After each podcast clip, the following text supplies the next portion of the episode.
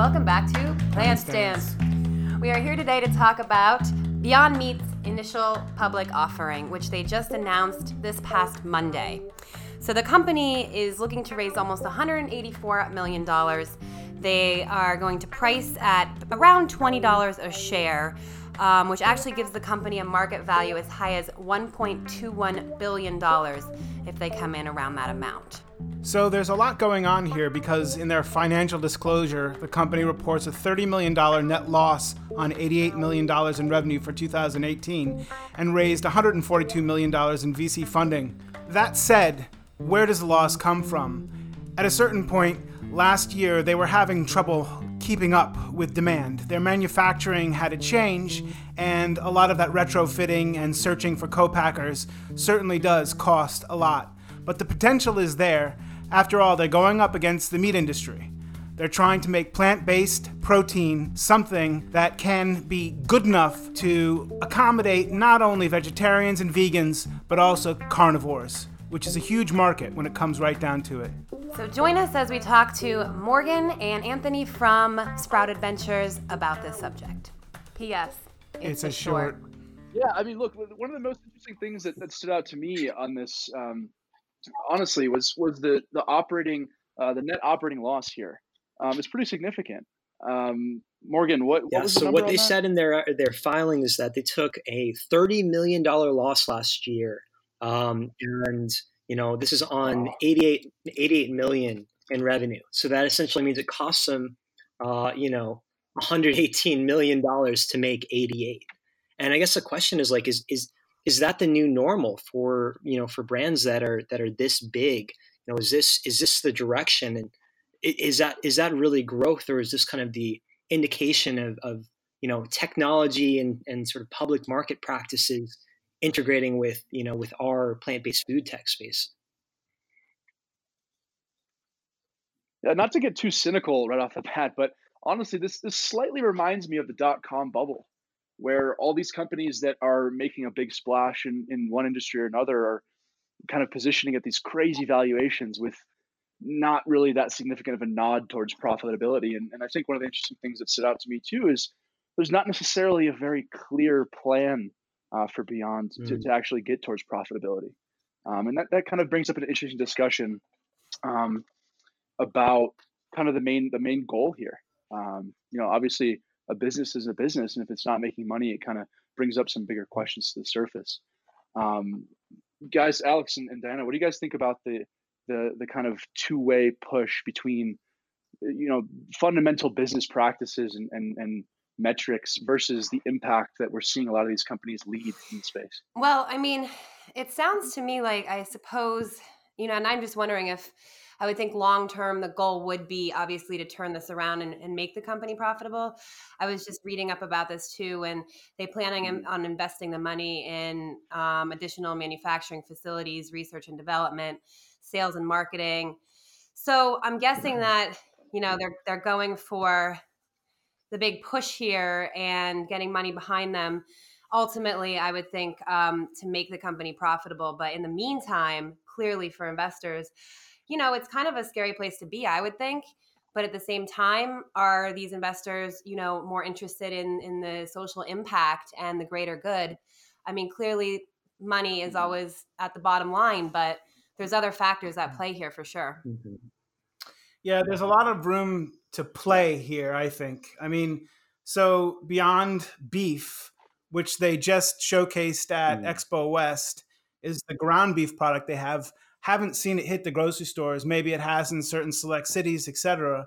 But you know, you would think that this is another innovation that allows them to kind of you know lay out their product, and their product is essentially their capacity to invest in themselves and to have people vote for what the product is because they're buying it.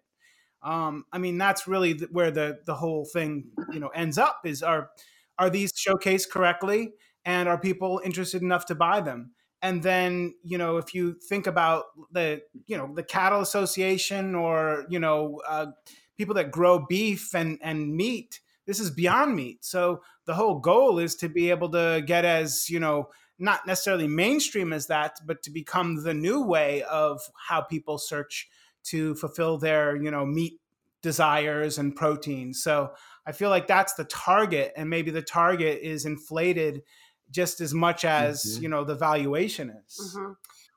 Mm-hmm. I think it says a lot about the faith mm-hmm. um, that in, investors have in the industry. Clearly, they see this as the wave of the future, and eventually, of course, becoming a profitable company. Yeah, I mean, it's also you know just just where Beyond Meat is right now in terms of you know this this overall market opportunity that they have.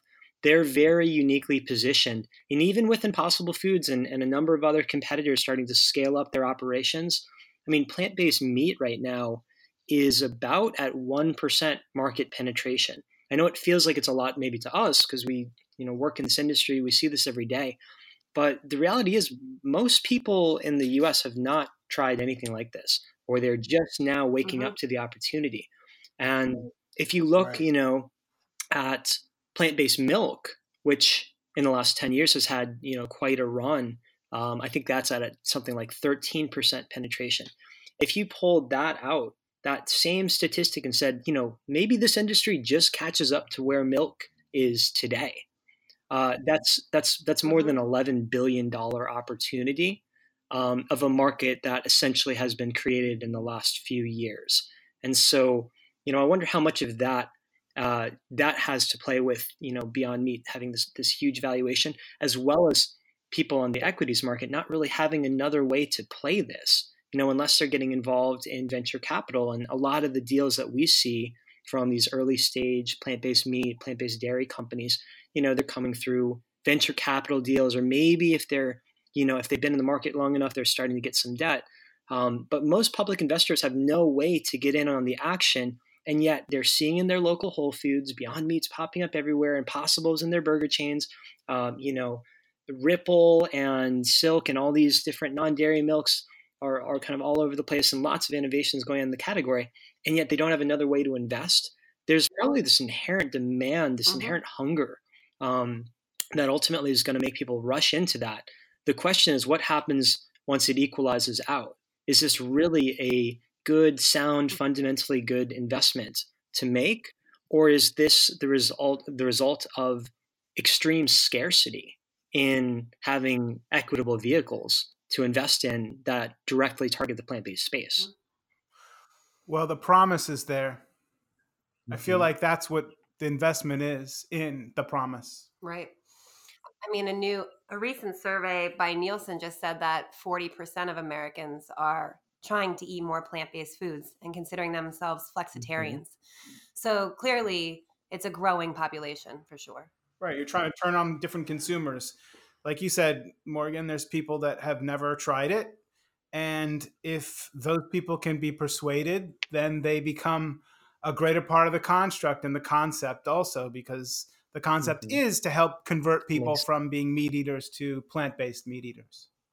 Yeah, I think part of it, uh, part of filing and moving forward with the IPO, to me, it strikes me as potentially kind of a yeah. PR push as well because a, lot of people that follow the market and follow IPOs and just follow kind of the um, the movements of of innovation may not, if you guys are talking about, may not have heard about plant based meats and, and the industry that we're working in. So, you know, this this also I think plays as a as a really big PR push um, for for really the entire industry to get itself on the map as as a very um, progressive, innovative um, opportunity that's moving forward very quickly. And, and I think a lot of people that potentially got um, their weekly newsletter on the market and all of a sudden see this beyond me like wow what is this? And they start exploring it and all of a sudden they they realize that this entire market exists. Um, so i think it's it's a good thing for the entire industry. I mean beyond's doing some incredible things themselves and i mean i think the old adage of, of rising tides raises all ships is, is definitely apparent here that this is this is good for everyone, um, and it's going to be interesting to see how other companies might follow suit, and how uh, you know profitability versus impact might be fitting into that picture. Now, do you think the you know the ultimately, I mean, Beyond is a first mover to IPO. It's really the first big IPO in the category. We just saw this with Lyft uh, with their IPO. I believe it was last month, where they went out to the public markets. They raised and if you looked at their stock price on the day of opening versus today, I think they're it's it's something like down thirty percent, based on the fact that Uber, uh, their main competitor and the number one in the category, is actually you know about to enter the market. And people, I think, were riding on the fact that you know this is our first way to get into the ride sharing space via Lyft, and all of a sudden now Uber's coming in, and suddenly these become a little less attractive because oh wow, they're you know there are different ways to play this and that kind of thing. Do you think this is the right kind of attention? Like, let's say if you know Impossible or another group decides to IPO shortly after, and they're potentially also saying that they are having heavy losses or that kind of thing, just like Lyft and Uber have been. You know, is, is, is that is that the right kind of attention we want, and does that ultimately still uh, allow these companies to to achieve the impact goals of raising that money that they're you know that that, that they're trying to achieve? I think that's an interesting question. Um, I, I think what what that what that question poises is positions a unique, unique opportunity. I think for at least one of the players to come in and actually show profitability right? So if, if this if this is kind of becoming, um, you know, Uber or Lyft, beyond all these companies are showing massive operating, you know, net um, operating losses, and someone's able to position in, in the plant based industry and come in and say, hey, like we're we're taking what these big guys have done, we're doing it a little bit leaner, we're operating at at you know at least the black, and we're coming in. I think that provides a really unique opportunity for some competition in the space. Um, I think purely from just like a positioning in the market standpoint. Um, so I don't know as far as if it's good that this is this may or may not become the standard. I think it'd be interesting to see who comes next and and what uh, specifically in our industry and in the plant based industry and, and see how they position their their operating margins and, and their fundamental business metrics. Uh, and then you know see if that becomes the norm and then like i said potentially if someone can come in and do it a little bit leaner and operate a little bit more efficiently and actually show a, a clear path towards profitability, that, that I think that would be the big catalyst for a lot of these companies to kind of follow suit in that direction um, instead of just for the perception of of pushing an IPO. I don't know. What do you, what do you guys think? Mm-hmm. You, you, know, I guess it begs the question in terms. So, f- forgetting about the fact that this is an IPO, there's investment, the qualities of like how much something is worth um, when you're talking about like Lyft or Uber, right? Those are other mm-hmm. people's cars, right? Mm-hmm. So it, the product there is a technology that sort of unifies the ability to call up somebody's car and then you know have like a seamlessness and customer quality you know to the rider but when it comes to all of these plant-based meats you know so you have impossible you have beyond you have Lightlife you have all of these different companies that are coming to the fore and trying to launch. You have larger companies like Nestle that are, you know, investing in their what is it, the Incredible mm-hmm. Burger, mm-hmm. Mm-hmm, um, mm-hmm. and it's. I, I just what it really comes down to is it's not just about taste, right? Because something could taste incredible, but if not enough people know and are turned on to it, then it could easily fail. But clearly, the motivating factor for a lot of this is the need to have research dollars to be able to have better mm. products it's it's this weird sort of convoluted thing where you need to have this much money in order to keep the beast moving in order to challenge what is the norm in like the the diet of of, of you know the the American diet or the world's you know diet. It's just I just don't know how to quantify it honestly. And it's a, a little bit scary to me because competition certainly can help deliver the goods as it were but at the same time it also can you know, uh, really have companies fail that have more promise to the real challenge of trying to help to put together proteins that taste better and that are really truly environmentally mm. better. Now, I have a question for you guys, and this comes with a big caveat that no one on this podcast is any sort of registered investment anything, and do not take our advice in this regard. But when that that stock goes public and people have access to it at a 1.2 billion dollar valuation with 30 million bucks in losses last year and no plan to become profitable anytime soon, do you think that stock is taking off like a rocket ship? Do you think it's plummeting? Do you think it kind of holds steady? I'm just curious your your overall prediction, and maybe we can regroup in a week or two and uh, and see what happens. Well, given that it's the first one to go public, uh, I wouldn't be surprised if it if it went up. But you know, it's it's so hard to say clearly. But um, I do think, as Alex had mentioned before, it, there's the promise there, right, of um, being having this technology, being um, on top of it, and really the first to um, go public. I think I think people will invest in it. I mean, this is just my thought, but I think that there's enough movement behind it that that people are going to be mm-hmm. interested for sure. What do you think? But I mean, is that long-term investment versus short-term investment? I mean, is it time to get out of the stock now? I mean, I just put some money down. Should I get out? What do you guys I think? I think it's going to be a long-term. Do you think I should get out? Yeah, I mean, frankly, that's that's the question, right? Like, you see this a lot with with technology companies yeah. where their stock goes public and you know maybe their employees are bound by a lockout period where they're not able to sell out of the stock um, but that lockout period comes out and that day the stock drops 40% because everybody's trying to get out of there you know I, the question yeah. is is right. beyond meat or, are similar companies like beyond meat that go public in the future going to have this same kind of effect or you know, is it actually that a lot of these people mm-hmm. join because they believe in the company and, and, and they're not trying to go anywhere and they're holding on to their equity as long as they can because they believe in the future growth and profitability in the space. Right. Yeah. I, I could I could see it being a very mm-hmm. volatile stock actually, because as uh, you know news comes out of you know something happening and there's a big scare and everyone wants to sell off because they're not sure about the future of the company or even where the plant-based mm-hmm. uh, industry is going. And then the next day oh there could be you know another stat that makes into the news that makes everyone else feel better about it.